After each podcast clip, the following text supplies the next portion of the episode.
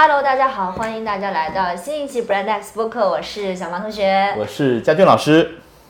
因为我们现在有一个摄像机架在眼前，我瞬间就忘词了。没有没有没有，就是我们还是按照我们过往的习惯，先扯点闲篇吧。好，最近有什么闲篇可以扯吗？我们今天要录这期播客啊，的原因是因为明天我就要出差了，对对对，然后要一个星期才回来，所以我们就勤奋一点，趁着我们不太忙的时候多更点内容。对，还有什么？还有什么？哦，还有就是我们决定国庆的时候出去玩。呃，当然，契机是因为嘉俊老师要去参加婚礼了。对，我有个朋友要结婚，然后在普吉岛，然后他就想着啊，趁那个洋流还没有到普吉岛之前，我们去看看大海。刚好我还有个朋友可以，就是把这个行程做的稍微能够性价比高一些，我们就哎说走就走。啊，小马小马有个特别棒的朋友，就是在旅行社倒机票，哇塞！这个朋友一定要 一定要交。嗯，OK，棒。嗯，我们今天其实是又回归到了品牌这个话题上。我们还是想聊一聊我们的主线吧，我觉得算是。我们其实很久没有聊品牌了，但是最近，但我们其实一直在做品牌相关的服务或者业务。对对。最近我们也在试图升级我们的公司介绍，嗯，和我们的这个产品介绍体系，因为一起合作的一些合作伙伴可能会提出要求了，就是你们到底在做什么？对。我们还是要有一套对外的完整的表述。嗯嗯，但是在这个过程中就。发生了，在我们梳理这个体系的过程中，我们体系已经初步梳理出来了。嗯，在我们梳理这个体系的过程中，发生了一些很好玩的事情，就是我们所有的这个创作没有瓶颈，我们所有的这个灵感的迸发，其实都是来自于我们的客户。客户，对。那两头说。第一个，本来我们这期打算聊我们的这个品牌的新的体系，但是呢，我们一致评估之后觉得太干了，干了，就是大家可能听 听不了，听不下去这种。太干了，可能会影响大家，比如说摸鱼啊、化妆啊、做饭啊，对对 对，端茶倒水啊。因为我们还做过用户调研，大家喜欢我们就是因为我们废话跟干货掺半，这样大家听起来不会特别用力。你对自己可能评价过高了，我觉得我们基本百分之九十的废话和百分之一点点的干货。对，嗯。历史在灰烬的深处嘲弄人类啊！然后呢，我们的这个客户，嗯，他最开始找过来非常知名的一个品牌，但是我们不太能说哈，是非常知名的一个品牌。然后找过来说呢，想要做抖音商城，嗯，这个事儿就引起了我们新的一轮讨论，对，就是包括这期的主题，就是短视频时代的品牌困境，因为它是一个非常在全球范围内都非常知名的。而且自带光环的品牌，但近几年可能受些影响啊，对。但不管怎么样，它是一个特别优秀的品牌啊。就是哪怕我去到它总部给他们讲课，然后跟他们 VP 交流的时候，我在我的抖音收收藏里面点开，就有当年我收藏很多他们的这个广告片。嗯，真的是我当时看到会流泪的那种广告片。是我也会经常会，我都我都存下来了。然后呢？呃，最开始他找到我们的这个，给我们的一个信号就是，他们可能想要合作抖音商城。嗯，所以说佳俊老师，那你是不是能够针对抖音商城，对抖音的迭代做些分析？嗯，但后来他们就是，你看企业内部其实是非非常多变的。嗯，从他给到我这个 brief 到我真的去做交流，中间一个月，他们思路可能变了好几轮。嗯，所以呢，那。但是不管怎么样，我跟小麻，我们就在现在这个办公室里面，我们研究了一下抖音商城这个事情。嗯，然后就发现很有意思，就是抖音今年实际上是在重推抖音商城的，啊，我没感受到。呃，他有他有在重推，就是至少在他的公关稿里面，他会说我们在增长啊，在什么。但是因为作为一个曾经在抖音内部工作的这么一个人员，包括过去三年，我们一直在给企业做各种各样的短视频服务。对，嗯，我对抖音说，就是。对他们发出来公关稿说我们要重推某一个领域，永远都是打问号的，因为它永远都是看数据说话的。嗯，你要是你起不来，我就会停掉。啊。甚至有一些，你像有一段时间，抖音其实想对标 Shein，对标西音，然后花了四百亿，然后呢挖挖了做独立站，然后挖了整个西音的团队过来，四百亿哦，啊，然后三个月就停掉了，跑不通。不是跑不通，就是你不知道它内部的这个运转体系或评估体系是怎么来的，就是呃透着一股子有钱任性和野蛮生长啊。所以呢，那他说我们要做抖音商城，重点发力抖音商城这个事儿，我觉得对抖音来讲，他是真的想做这个事儿，但是成败两说，不知道。所以如果你是一个商家或者一个品牌，你就乐呵呵的冲进去，我一你说抖音都要干了，我冲进去，我觉得要慎重啊。这是我们对这个平台一贯的了解，就是它可以随时止损，因为它有钱任性。是，但你不行，对你我一你可能就完蛋了。是啊，对，这第一个点。第二个，我们在看为什么抖音要做抖音商城，呃，挺有意思的，就是。我们关注了三个数据，嗯，第一个是社会零售总额，嗯，也就是说所有老百姓的日常消费，吃喝玩乐住行，所有一切总和，嗯，然后这个社会零售总和从二一年开始到去年其实是下降的。啊，因为疫情原因对吧？呃，对，因为二一年社会零售总额，我当时就在看这个数据，是四十四万亿，就整整是四十四万亿。啊，对，二一年。然后去年是四十三万亿，就这个盘子变小了一万亿，但并不是特别的明显，没有很明显啊，小了一点点啊，小了一点点。然后呢，二一年的线商电商总额是占社会零售总额的正好百分之二十五，也就是说，二零二一年所有线上大电商成交的这个嗯消费的 GMV 是包括直播电商吗？是十一万亿。OK，十一万亿，哇，那占了其实相当大一个比重。对，那我们我记得就是当年我还在时尚集团的时候，因为我们的很多客户都是品牌客户嘛，嗯，我们那个时候看电商占这个社会零售总额的大盘就是百分之二，然后哦，今年又增长了百分之三，哦，百分之五，哇，它在增长，啊，就是每年都翻倍，哇，线上电商好厉害，当时这种感受。嗯，但是你看一转眼叫轻舟已过万重山，二一年的时候占了百分之二十五，啊，然后呢？到二二年，去年的时候，去年线上电商的 GMV 总量是十二万亿，也就是说，它在四十三亿的盘子里面占了十二万亿，这个比例是在扩大的。它在一个缩小的盘子里面占了更大的份额。对，百分之二十八，哇，那线下真的也就三分之一了，对，接近三分之一了。这是去年，今年，今年坦白讲，我们的体感社会零售总额一定是继续往下探，嗯，它并不会往上走。并不会往上走啊，然后呢，那线上可能会持平或者是微涨，我们是这么一个感觉哈。嗯，二二年的时候，我们就看到了另外一个统计数据，二零二二年直播电商的 GMV 在这十二万亿里面占到了三万亿。二零二二年就是去年三分之一，四分之四分之一，小麻子算术不对不起，四分之一。对，嗯，四分之一，三万亿。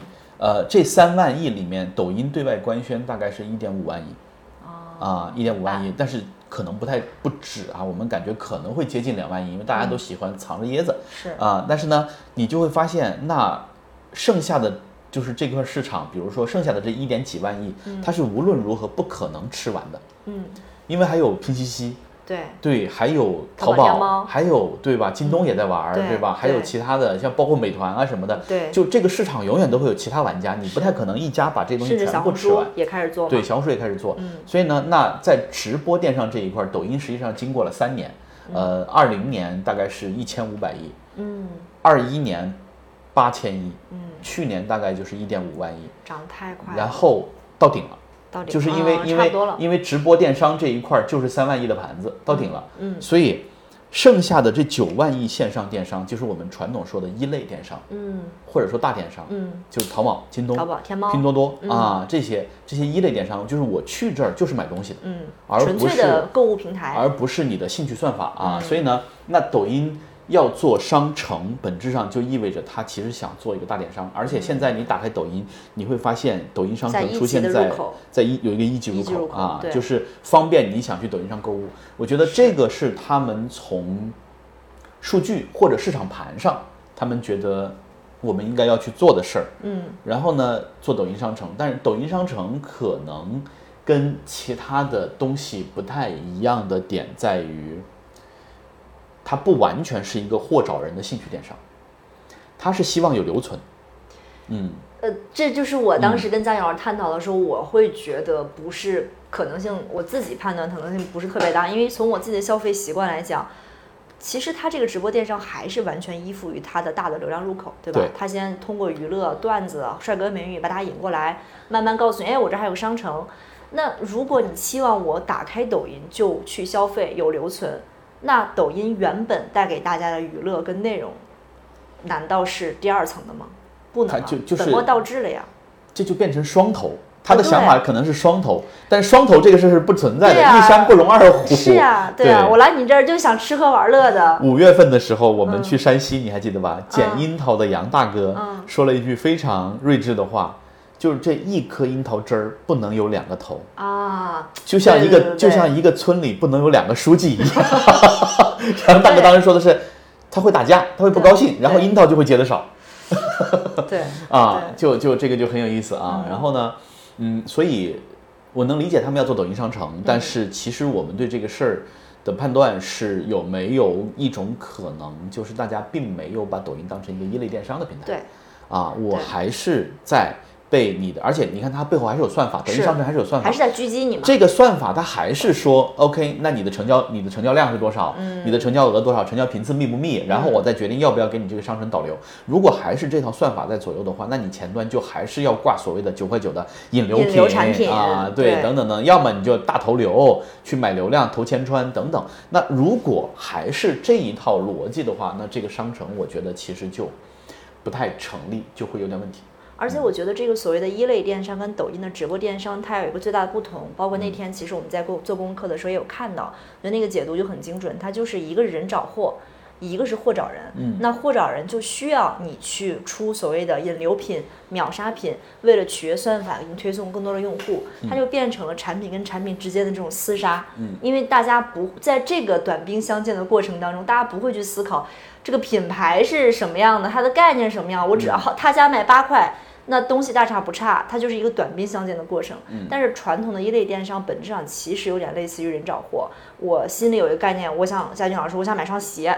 我心里大概知道我比较适合，呃，比如说 Nike 还是比较适合阿迪达斯，那我就会去平台电商去做搜索。其实它是一个用户主动搜索的行为。那这个主动搜索行为的过程当中，其实是需要用户带着脑子去做的。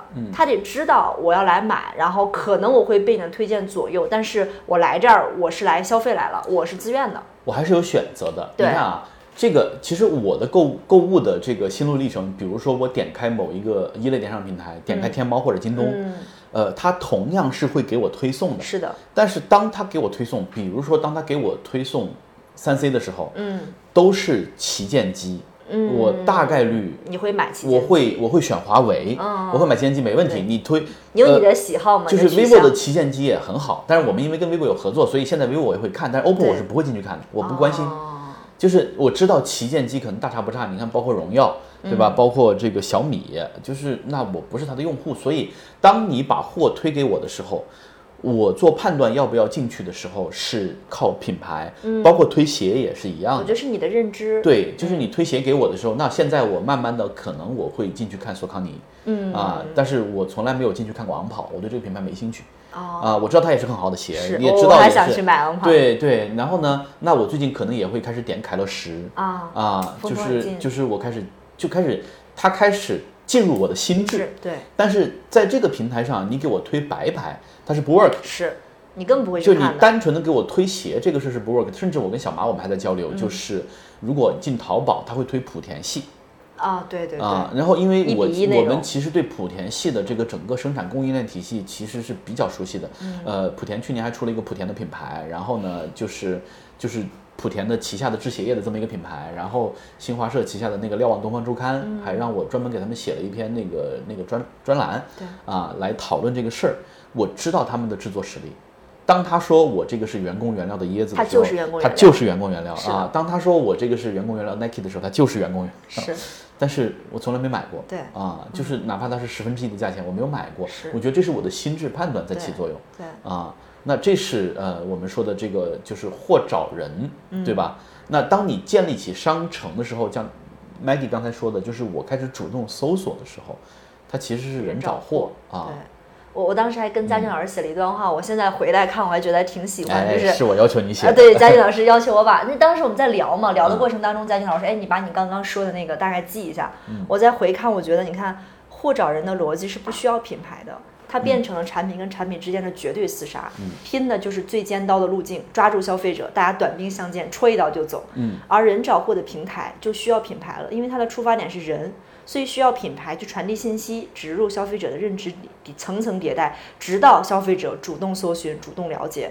而现在这种短视频的方式，其实有点像对于很多，因为因为我们今天聊品牌的困境嘛，它就有点像，本来我是一个很繁荣的城邦，我里面有各种奇珍异宝，我有我自己的理念，我多年以来搭建的跟用户之间的这种沟通的过程，但是因为短兵相见这种方式，要求品牌主动拆掉自己的城墙，嗯，不仅要拆掉这个城墙，还得大声嚷嚷。哎，我这儿那个九块九啊，我蓝宝石九块九，红宝石五块一包邮，嗯所以各方兵力一拥而入，蝗虫般的踩踏过后，只剩一地鸡毛。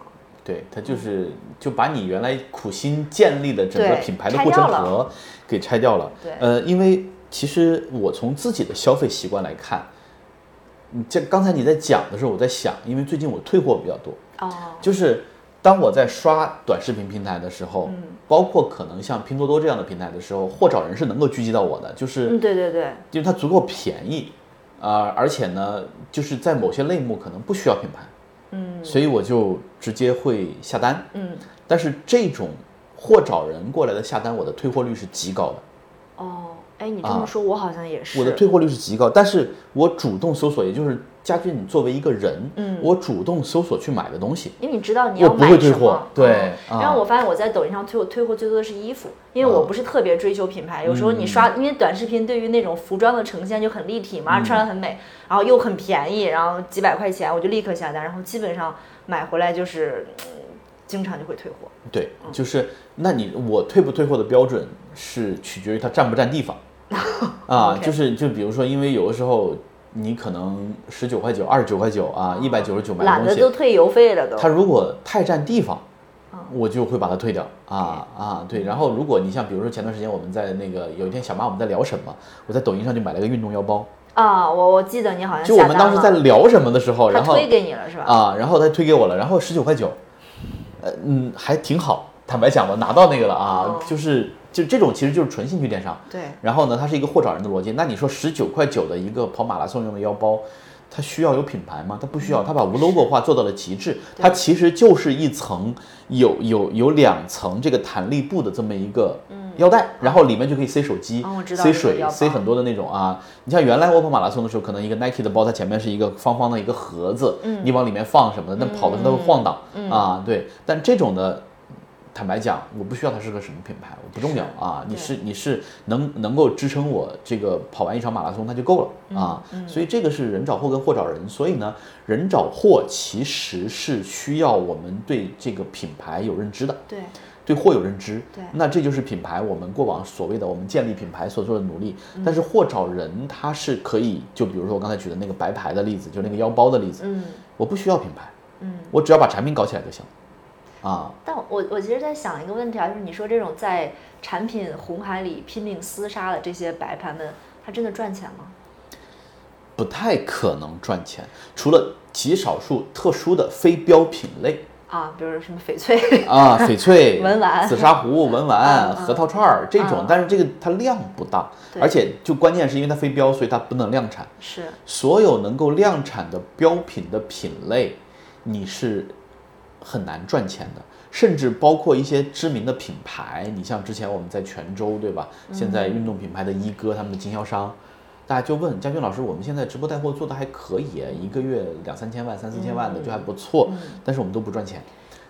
我说你不赚钱是必然的，因为你的、你的、你的货品、你的成本、你的、你的投流、你的运营团队、你的主播，所有所有的这一切都是透明的，套路也是透明的，是。就是。一个在一个所有的竞争要素都是完全透明的市场上，你怎么可能赚钱？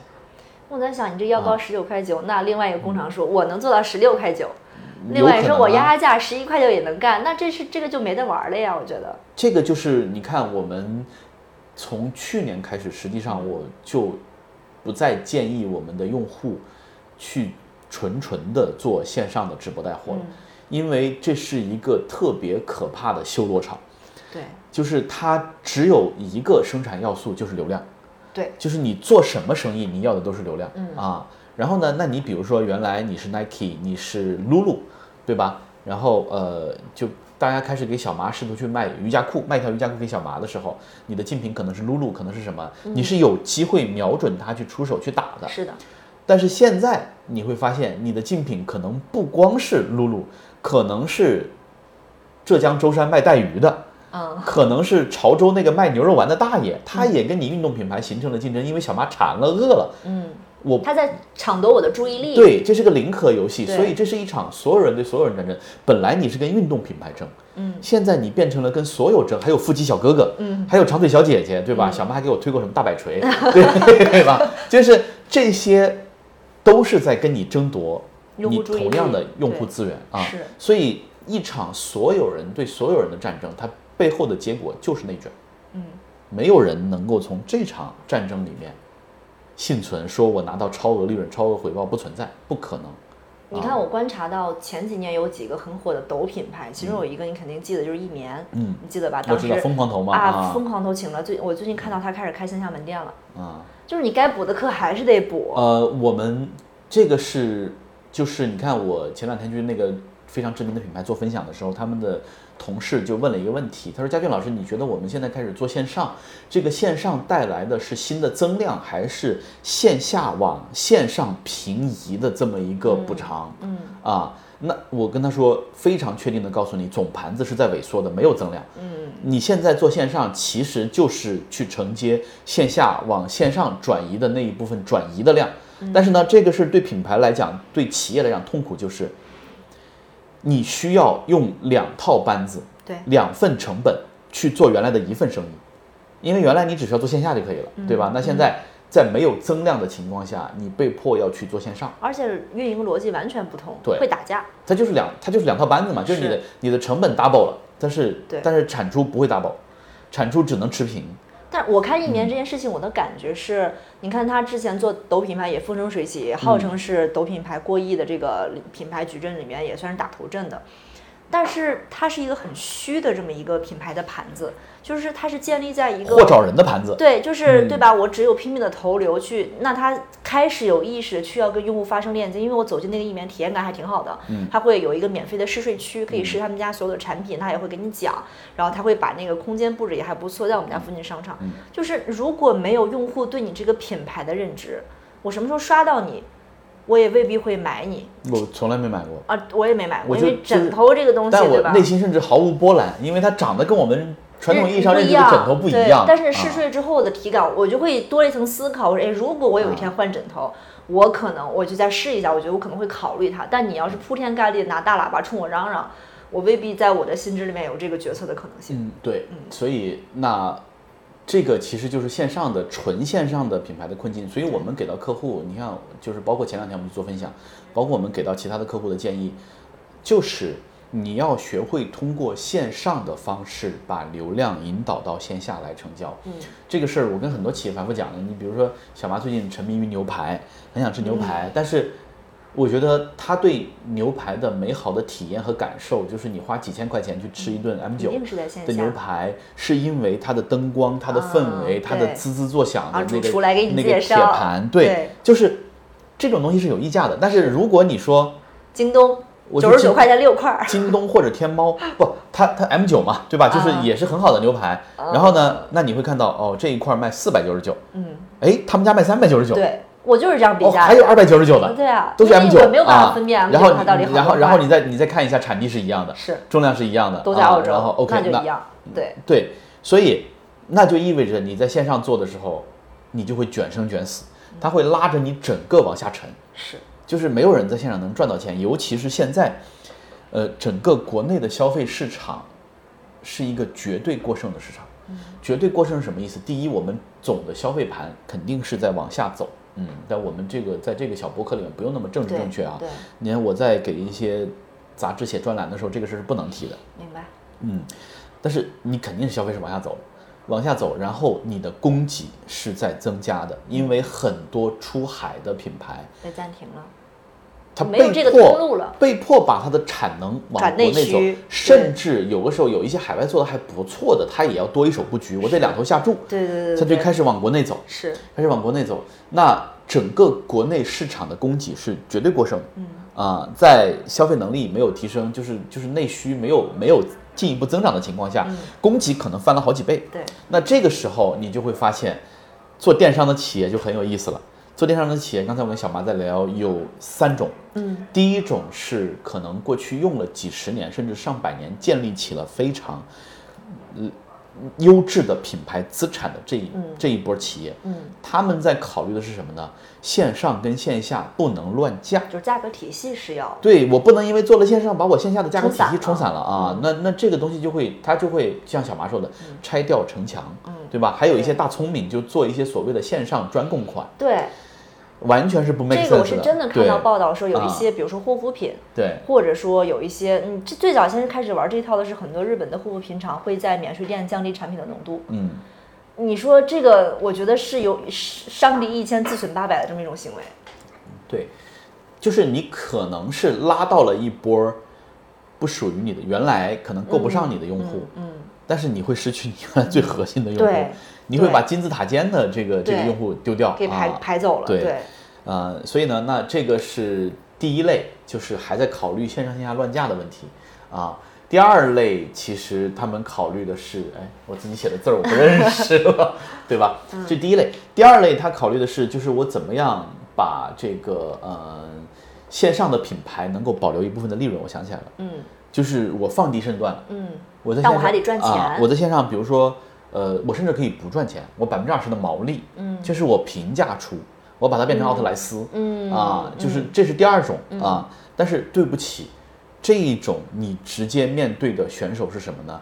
就是因为是一个绝对过剩的市场，就是你还想持平出货，或者说还想保证一定的利润正常经营，但是有一大波马上就濒临破产的选手，他只想活，嗯。只想活就意味着什么？我可以亏百分之四十，把货扔出去，尽快的变成现金流回来。只要我工厂能赚起来，对我的现金流回血，我就还能活。所以，那面临这样的竞争对手的时候，你那个百所谓的维持百分之二十毛利的这套体系或者想法，就显得非常的痴人说梦。所以我可不可以这样理解啊？就是，呃，顶顶级的品牌，或者说有深厚护城河的品牌，它上有。搏斗之力，因为它其实经过这么多年的建立，在用户的心智跟认知当中，其实还算比较稳健，嗯，所以它还有余力去考虑我怎么样把握这个平衡，我试图找到一个对。跟算法跟流量，为什么我现在不知道这是什么的路，它还有这个空间找到这个平衡，对，然后那底层的品牌呢，我就往前冲就行了，反正我只要活下来，只要活得过这一波，我还有生的可能性，但是中间这一批价格不高不低，品质忽好忽坏的所谓的。呃，我可以叫中产品牌吗？或者说中间档的品牌就很难受。嗯，这个它发生在各个行业，因为比如说今年我们其实，在呃接触建材市场的时候，我们就在聊，呃，那你看服装市场其实也是一样的，运动品牌市场等等等等等等，就大概都是这样的。大品牌就真正的头部，这些头部是因为规模大，嗯，所以呢，规模大它可以通过什么呢？它可以通过控制成本的方式，嗯，通过比如说压供应链。改进工艺等等的方式，通过压低成本，在不不涨价甚至在降价的情况下，它依然可以做到维持利润或者提升利润。嗯，因为它的规模效应在哪儿？就是我做一件衣服便宜一毛钱就不得了。嗯，因为因为我一年可能做几十亿件衣服或者上百亿件衣服，对吧？那这是头部的，头部呢，它总是能通过呃内部，它内部有挖潜的空间。嗯啊，内部有挖潜的空间。过去你看我们说品牌盈利的两种方式，一种是。呃，日本企业的方式，日本企业的方式叫利润等于成本，嗯，减掉浪费，嗯，所以我就我成本卖给你，嗯，然后我一个产品抠下来一分钱，我就能多赚一分钱。啊，对。然后呢，但是你看品牌很多品牌的生存方式就是优选的生存方式，你就像苹果这样的，嗯，我才不跟你讲什么苹果手机，对吧？对，所以他们的利润等于售价减成本。苹果一台手机，呃，成本大概是百分之五十，它有百分之五十的毛利，也就是说你花五千块钱买一台 iPhone，就是入门款嘛，嗯，它大概会有两千五百块钱毛利，然后呢，有一千来块钱的净利，嗯，啊，所以，呃，有一堆像苹果这样的品牌，当它面临困境的时候，或者说，但它不会不太会自掉身价，但是它可以在管控成本的基础上再去赚钱，是啊，是，所以这是我们说的，呃，一类就大品牌，嗯。然后呢，底部的品牌呢，它根本就不想那么多。对，先先冲上去干。我就不想那么多，那我可能就仅仅是因为我家可能哎挖到了一个裤腰带的矿，然后呢，我这裤腰带我就一毛钱转给你，我也是赚的啊，对吧？嗯因为因为其实我中国的供应链优势还是有的，还是足够便宜的。只要这个呃叫 D to C 吧，它是 F to C 对吧？只要这个 F to C 它做的足够的，没事，你继续，我这个对，只要只要这个 F to C 它做的足够的呃。就是链条够短，嗯，就是没有任何中间商，那它其实就是有可能来赚钱的啊，就是它也能活下来。中间的那一波规模效应上不去，品牌溢价似有似无，对，它就很难，是就很难受，我觉得就很难。然后呢，用户首先放弃的就是这些。你看，今年最难受在时尚行业最难受的就是轻奢。轻奢不就是没有轻奢的伪骗局吗？就没有轻奢了。你看头部的品牌 LV 什么的，是还在疯狂的增长，疯狂的开店。然后包括 Chanel 现在已经开始爱马仕化了，对吧？太扯了。对，但但这没问题啊，就是我觉得就是在越是经济困难的时候，你发现头部的那群人消费是不受影响的，头部那群人消费是不受影响的，所以它越涨价，它的利润越高。然后呢，轻奢就是原来满足所谓的中层的这一波。消失了，无了啊！然后呢，中产们开始买什么呢？就是我们去年其实有个洞察非常精准，叫品质适用型消费者。嗯嗯，第一，我追求 good quality，好的品质。对，第二要在，最好你不要有品牌，去 logo 化。就是这是在日本发生过的，所以出现了无印良品啊这些东西，对吧？好的品质，去 logo 化。然后第三，你能够还是能够给我带来某种程度上的精神的愉悦。所以你看，我最先开始观察到，我之前看 Lululemon 那个创始人的自传的时候，里面就写，他从成立这个品牌的第一天，你看 Lululemon 的那个 logo 是很隐蔽的，嗯，你其实很，它最多就是在腰上有一个小的，不，非常的显眼，因为每一个穿露露的姑娘 都会把那个地方露出来，对，但是它本意是希望大家能够以去 logo 化的方式，但是享受非常舒适跟顶级的品质。你看，这是一个我的观察的偏差哈，就是我觉得可能也会有一些不那么 slim。的同学，他也在穿 lululemon，嗯，但是呢，他就选择不露那个 logo，是因为那个 logo 要露出来就得露腰，你知道吧？OK，要露腰你就得有腰，所以那我看到的就是我在街上行走，我能看到 lulu logo 的那个，就是就是那个场景，或者说有姑娘穿着 lulu，她能够把那个 logo 露出来，嗯。就是它的线条一般都还比较好。那我也会露啊，那有时候你有腰啊？我有什么腰？我下半身那么胖，我但我有有时候也会露出来。对，所以 anyway，这就是我觉得，嗯，这是一个挺就是挺有意思的点，它会给人一种美好的想象。这个想象就是，你看，你看啊，哇，身材好的小姐姐都穿露露来啊，对，嗯，它给人这样一种挺有意思的。我之前没有这么观察过。很多年前，很多很多年前，我们做服装品牌的时候，你知道 Kappa。嗯，就背靠背那个品牌，嗯，背靠背那个品牌，当年像露露一样流行，当年像露露一样是这个都市中高产的潮流人士，精神图腾的时候，他们刚进中国的时候，因为是一帮台湾的操盘手，我没记错的话，嗯，所以当时他们有一个特点，就是只有小号，就他们坚持当时的坚持就是只有身材好的人才配穿我们的衣服，所以就导致在大街上你看穿背靠背的哇都好 fit。啊！但是后来他们就为了扩张啊，为了干什么，就开始做小肥孩儿，就 做这种。但是，嗯，其实当他刚进来的时候，其实每一个能够把自己塞进去的人，都是他们行走的广告牌。但我觉得这个也是价值观的一个变迁。你看，最先开始我们的审美观是很单一的。大家觉得身材好、瘦、白又瘦是第一取向、第一梯队，所以我们要想尽办法买叉叉 S，把自己塞进小号的衣服里面。但你看现在，无论是 Lulu 还是 Nike，包括一些呃时尚品牌，它都会做，比如中码、大码或者不同形态、体型女孩适配的衣服。就是大家现在发现美是很多元。你比如说我，我虽然下半身非常离，但我穿上瑜伽裤的时候，我也觉得。我我我是 OK 的，因为我是要去运动，我我是健康的，我也是美的，所以我是勇于去把自己展现出来的。我觉得是也是价值观的一个偏移。我觉得不是，我觉得是消费主义，它在引导你，就是对人类来讲，就是对美的审，就是对审美的这个这个体验，应该就是非常单一的。就是你觉得男生好看，他就是好看，他就只有那种身材；你觉得女生好看，他也只有那种身材。他之所以就消费品牌这么说，他是为了让你买。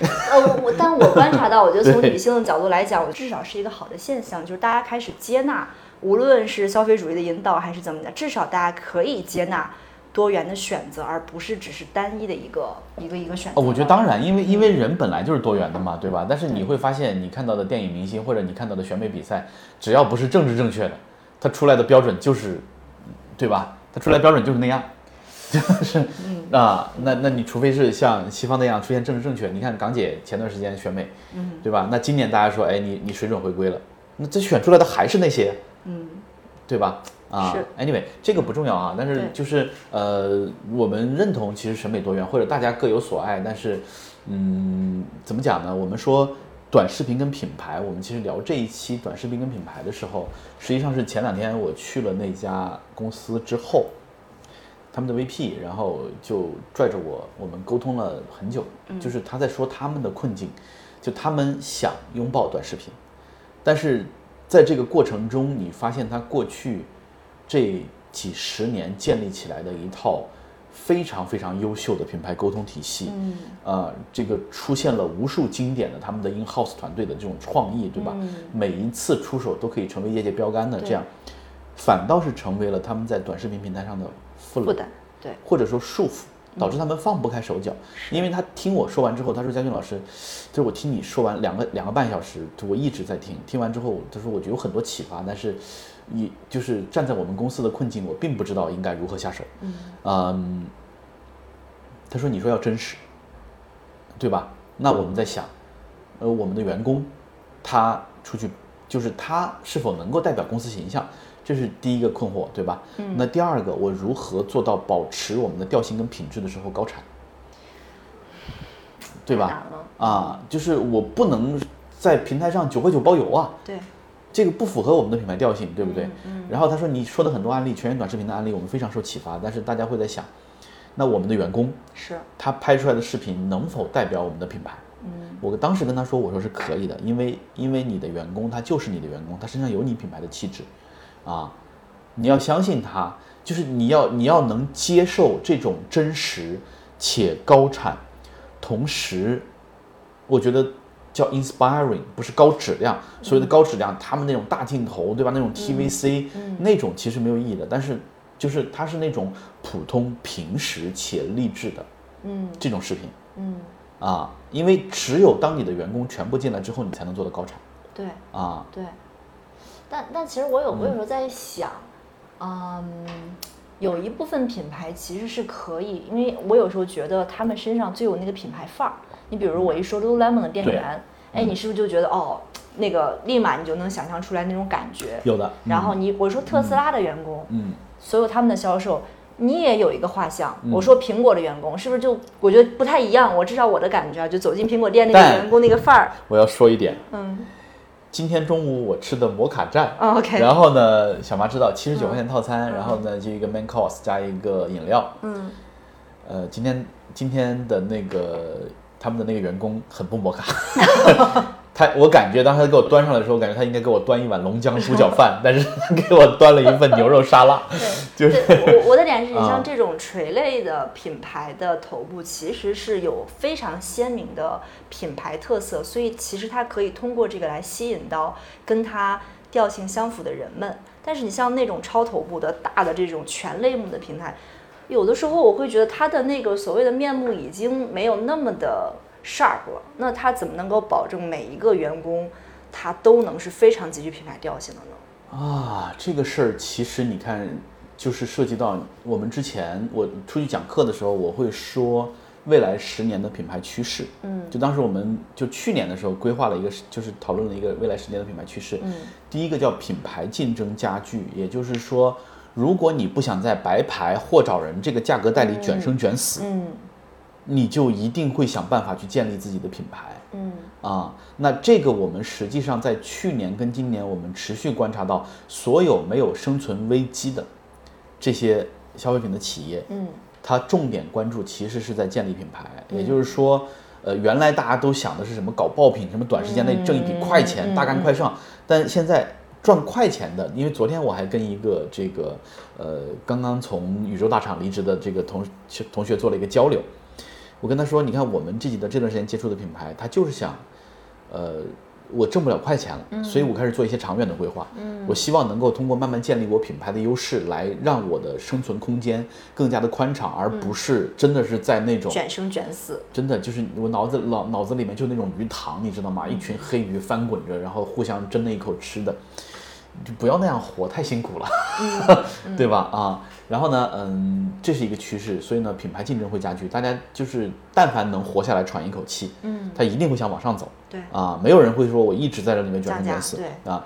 第二个呢，就是我们说过很多次的，就是大家对东方文化的，就对中国文化的认同，或者说我们国内的消费者对本土的产品的这个认同会在提升。啊，对。第三个是什么呢？第三个叫品牌精细化运营。嗯。过去刚才我们说的那个品牌，它其实它最大的优势就是高空轰炸，对，就是我做的非常的得心应手，而且有一套几十年的成熟的体系。是，我从这个这个领域的头部的意见领袖，对吧，到头部的创作者，到非常稳健的合作的外部的 agency，就是我有一套非常非常行之有效的这个体系。嗯，但是这套体系所谓的空中轰炸，它其实不够了。就像我们前段时间做那个那个农村的项目一样。嗯。就是你得有地面部队，能够深入到每一个村庄里面去进行穿插、进行宣教、进行这个对吧输出。嗯，这一套小马刚才说露露做的就就其实特斯拉做的也很好。我现在想还凑合，其实还没有未来做的好。但未来他们就是因为高空做的不够。嗯啊，特斯拉是高空够的。特斯拉你说它地面怎么覆盖？但是我我首先我觉得你看特斯拉它没有大投放的这种预算的部门，嗯，它更多的其实会要求大家做所谓的用户运营，因为我之前。呃，我们不是跟那个之前有一个朋友有过一次短暂的交流，然后我还去了他们的一个活动现场，我就在了他们那个群里面，我发现他们确实定期在组织各种各样的活动。你不管这个活动有没有效吧，我觉得至少是建立了这些无论是车主还是未来车主们的沟通体系嘛。对，就是大家能在一块儿能聊，哎，你买了这车啊，大家能够真实的发生这种沟通交流，因为车也是大宗消费。嗯，我觉得他是在做这件事儿的。那我再回看露露，虽然这个品牌它现在也面临了一些，也说它那个往下掉嘛，然后也有一些口碑上的问题，但我其实一直还是对他们有偏爱的。我就在想，他最先开始起盘的时候是找了这些健身房里面的瑜伽教练们，嗯，大使们，大使们就是爱，他们管自己的店员叫 educator，就跟苹果那套是一样的嘛，真的是一个一个去拓这些瑜伽教练。你在我这儿买八五折，嗯，然后啊，如果你穿着我的产品去上课，我还有额外的一些。你想，我我在想，就是光北上广深覆盖到这些瑜伽教练，其实不容易的。嗯，他一个一个去推进，然后现在签了很多他们的大使 ambassador，我们的很多朋友他们的大使，这个都是经常能够 拿到那个七五折的折扣。对，对，所以我在想，我觉得这个都是需要人跟人之间的这种连接，一点一点推进。他不是说我今天砸了一个广告，一百个人成为我的大使了，这种大使是虚的。我觉得他本质上他们的那一套头部的体系。嗯，还是建立在，就是过去的媒体环境之上。对，嗯，对。那现在就是他，你看他面对短视频，他就麻爪了。是我怎么样能够做到？就是他也意识到 TVC 不好用，或者 TVC 放进来非常的不经济。嗯，因为你可能花几百万拍了一支，拍了一支两分钟、一分钟，然后呢，这个传唱一个星期。嗯，然后然后接下来呢？你再拍一支吗？对，就这个很难，消耗不起啊。对，但是。呃，那你像你的友商，他可能对用户的渗透是无时不刻的。是啊，我们刚才在说，就像露露的那些大使们，他可能跟那些头部的那些，就是我们可望不可及，但是他会成为我们精神灯塔那些人不一样。嗯，露露这些大使们，是我感觉，第一他很真实，他就存在于我的身边，对，在我的生活中。第二，我觉得某种程度上，他是能够成为我的。榜样的，我说榜样的时候，就是我觉得我经过努力，我可以向他靠近，而不是说基普乔格破二这个事儿，对，就是我终其一生我不会去想这个。就我努努力，我可以成为他。对对啊，所以我觉得这个可能就是因为你看露露，我在我经常刷小红书嘛，他们有很多店员就自发的做账号，然后我不太确定这个是企业行为还是个人行为啊。呃，我我有刷到很多他们的大使，就是。如果一个姑娘成为他们大使，一定是值得在小红书上大使的。那必然啊，那必然。我们就先抛却，因为大使还是有一定的这个，至少你得是一个啊门槛。对，他们的很多店员就是普通的店员，然后就会呃，他其实也没有发什么很高精尖的东西啊，就是呃上新啦，然后试衣服。包括你看我们之前在这家 WeWork 的那个前台小姐姐，她也是一个呃忠实的消费者，并且他也推动了他身边的人一起参加一些活动，他经常组织活动什么的。就是大家都是普通且真实的用户，而且我觉得他们的反馈是不错的，因为至少每一个账号也一定能为他所在这个门店带来引流。嗯嗯，我觉得这是必然的。必然必然啊，对，因为因为你看我们现在其实，在 WeWork 嘛，然后 WeWork 之前我还参加过一次露露组织的活动。对对对。呃，当时他们线下很多运营的小伙伴。嗯，就是第一，他们非常的，就是因为我们当时是做了一场瑜伽体验，嗯，所以呃，现场负责运营的小伙伴有 WeWork 的，也有露露的，嗯，然后呢，我当时印象几个特别深刻的这个呃几个姑娘，然后就是我觉得他们在瑜伽上，就是在我看起来是有修行的，啊，就是是练练家，经过专业训练的，对。然后呢，前段时间因为有折扣嘛，嗯，我去了那个露露在三里屯的那个店啊，然后我他们全在，就在卖衣服。哦啊，对，因为我当时对他们印象很深刻。我跟桑尼说：“哎，这个小姐姐我见过，就是之前我们一块儿，她带着我们做过瑜伽。嗯，就是她是这样一种对存在，你知道吧？就他人就能代表他的品牌。对，所以我在想，我为什么他老觉得他有？因为走进露露那个门店，当然我也遇到过态度不好的，那这个是不可避免。跟态度好不好对对对，我就只是说他往那儿一站，你就觉得。OK，他是 Lululemon 的店员或者 Educator，就是很有那个气质，或者说他就是那个气质本身就很接近。对，所以他再去做他的账号，我觉得调性不会差，因为他有他自己的精神坚持。嗯，对。好，我们简单 review 一下这期。很很很多。不用啊，这我们聊多长时间？看看。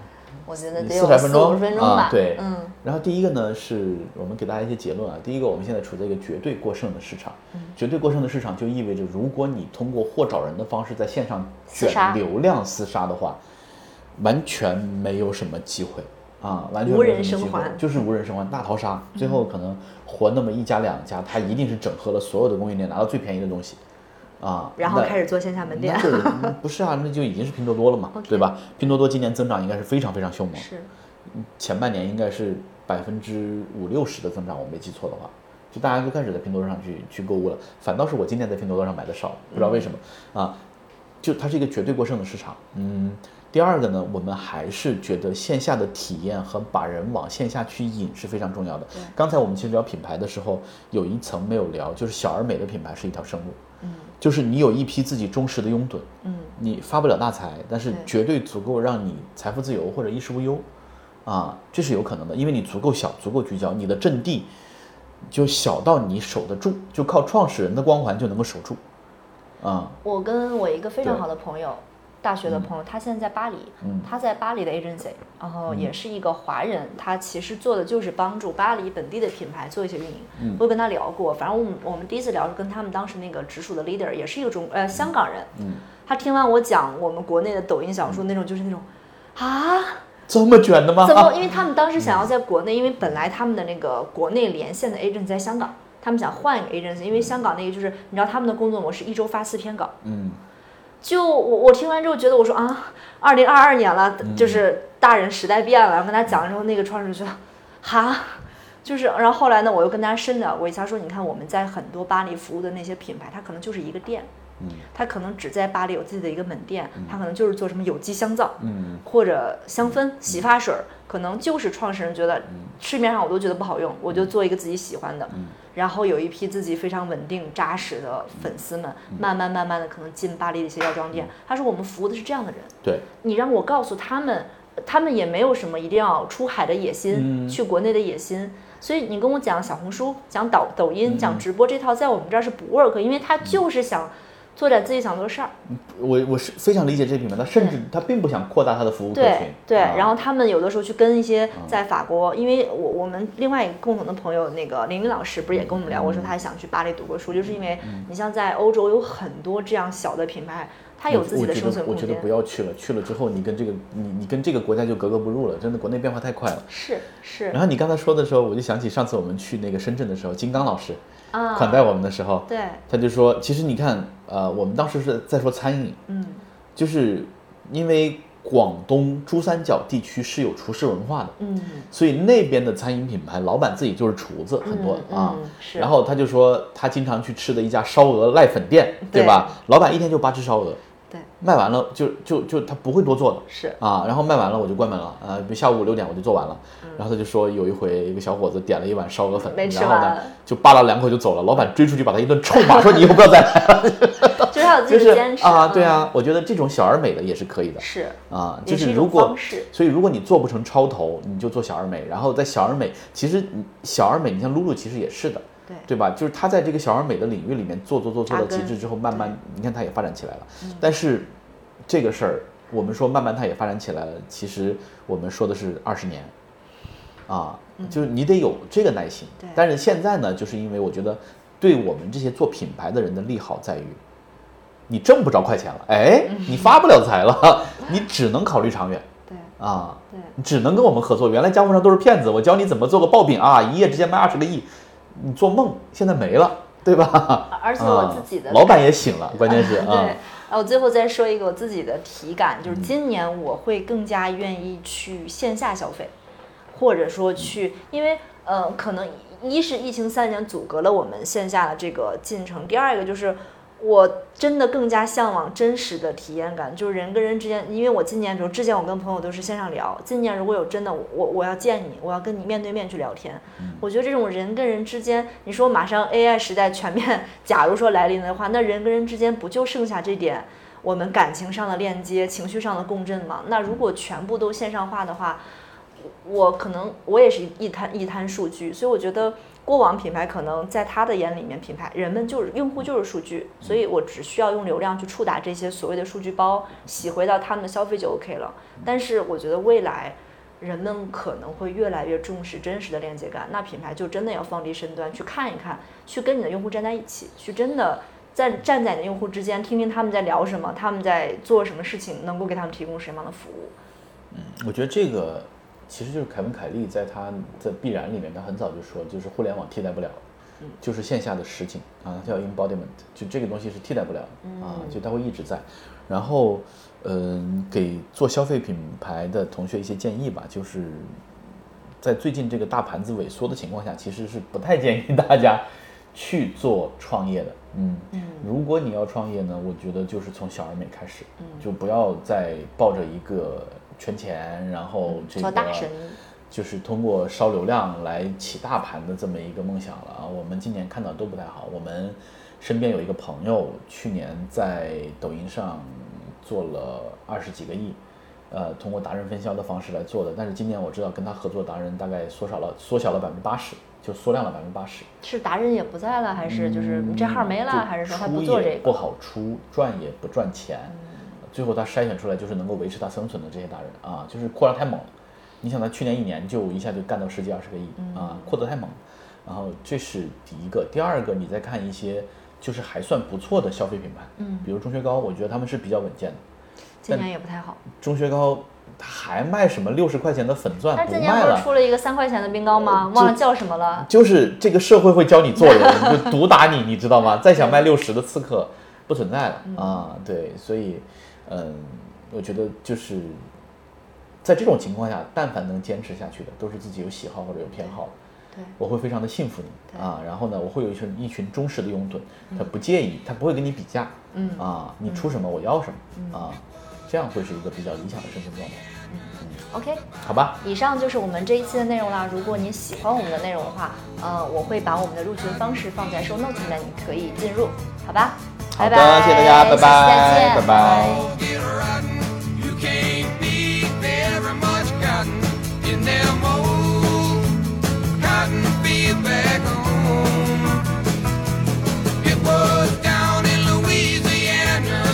about